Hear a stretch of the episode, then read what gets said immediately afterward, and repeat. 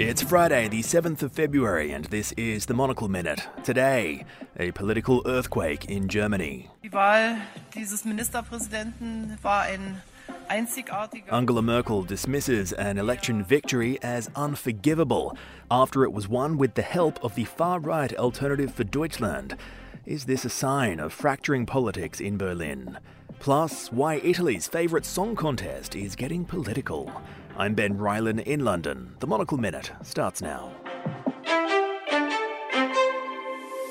It's not often that a regional election is described as a political earthquake, but that's what's happened in the German state of Thuringia. The election of Liberal leader Thomas Kemmerich was made possible by the help of the far right Alternative for Deutschland party. Chancellor Angela Merkel called the agreement unforgivable as protesters gathered just two hours after the announcement. Mainstream parties have long refused to work with the AFD. So, how did this happen? Matthew Karnitschnig is Politico's chief Europe correspondent in Berlin.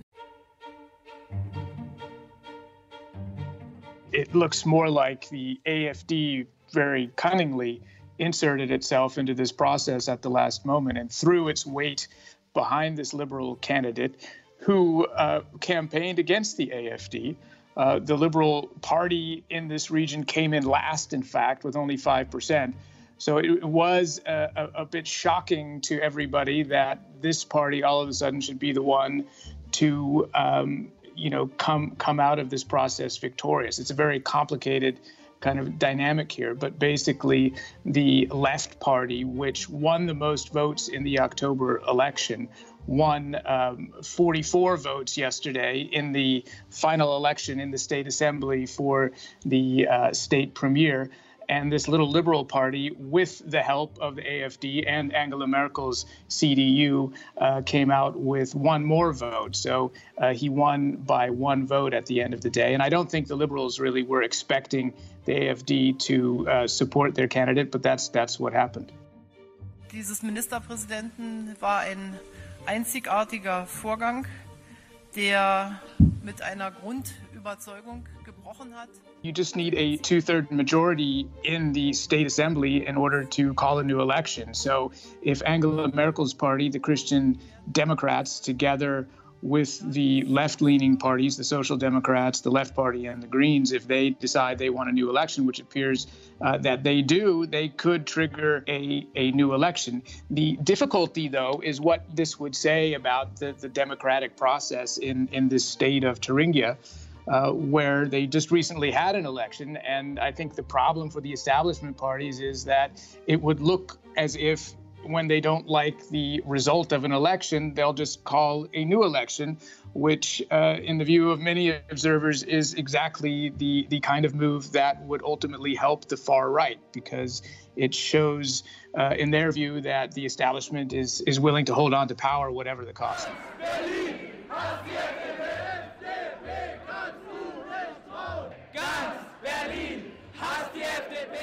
As they say, history doesn't repeat itself, but it rhymes. You know, this is this is certainly uh, not 1930. This isn't the Weimar Republic.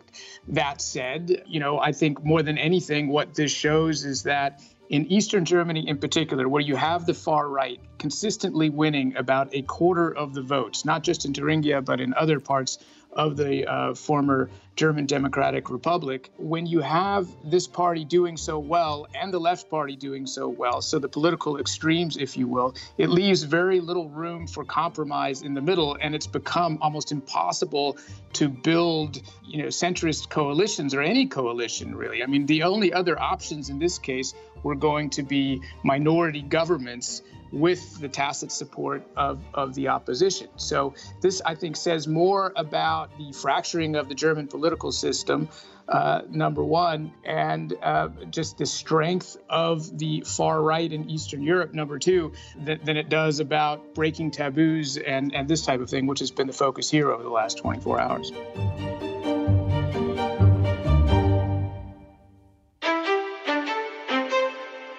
To Italy now, where the country's favourite song contest is singing a political tune. Monocle's culture editor Chiara Rimella explains. Tu non lo dici, io non lo vedo. L'amore cieco siamo noi di sbieco. Un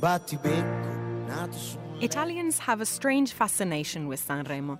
The annual song contest, which famously inspired the format for Eurovision, may be accused by some of being passe, but as a cultural event, it is still a strangely poignant showcase for societal shifts in the country.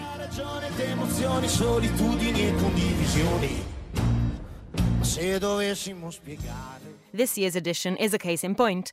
The festival is on until this Saturday, but the cultural clashes began early. During a press conference, presenter Amadeus introduced one of his co hosts, Francesca Sofia Novello, also the girlfriend of motorcycle racer Valentino Rossi, by praising her ability to stand next to a great man, always being one step behind him. A row ensued, followed by another debate on the deliberately provocative, misogynistic lyrics of rapper and contestant Junior Cally. No, no, no, no, no, no, grazie. No, no, no, no, no, no, grazie. He wound up performing a different song. Once the festival began, journalist and co host Rula Jebreal sought to redress the balance by delivering a strongly worded feminist speech. There are some people who wish such controversies away, who think these occasions should be treated as carefree celebrations. The cheesy tunes, comfortingly predictable comedy, and a taste for the kitsch may be the main reason why we watch Sanremo, and Eurovision for that matter. But wishing politics away from the stage is pointless, because everything, even outfits, can be political. Take a look at contestant Achille Lauro's amazing glittery onesie, and you'll understand why his performance was a big step in a country that still struggles with discussions around gender and sexuality. It's about time they took center stage.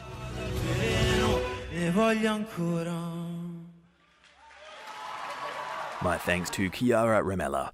Elsewhere on today's agenda, Switzerland heads to the polls this Sunday for a referendum on banning discrimination based on sexual orientation. If successful, which it looks likely to be, the new provision will prohibit homophobic public statements or actions that incite a climate of hatred.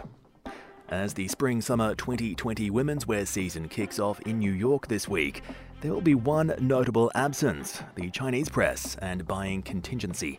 Many Chinese celebrities, PRs, and editors, including the editors of China's versions of Vogue, Elle, and Harper's Bazaar, have cancelled at least part of their fashion season travel plans due to the coronavirus.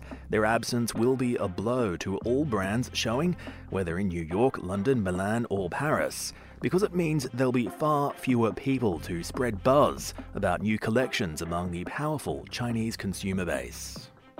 And tributes have been paid to the actor Kirk Douglas, who passed away on Wednesday.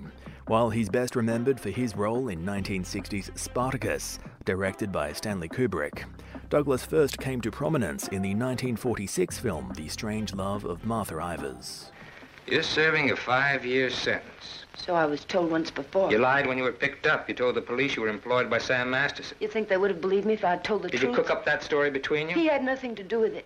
His role as a weak and corrupt politician was the first in a string of unsympathetic characters in which he would specialize, perhaps culminating in 1951's Ace in the Hole, directed by Billy Wilder.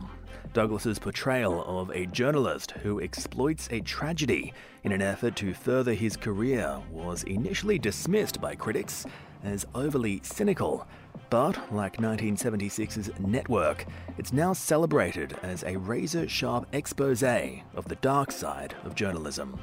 Kirk Douglas was 103.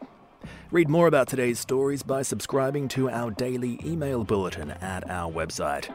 I'm Ben Rylan. The Monocle Minute returns on Monday. Enjoy your weekend.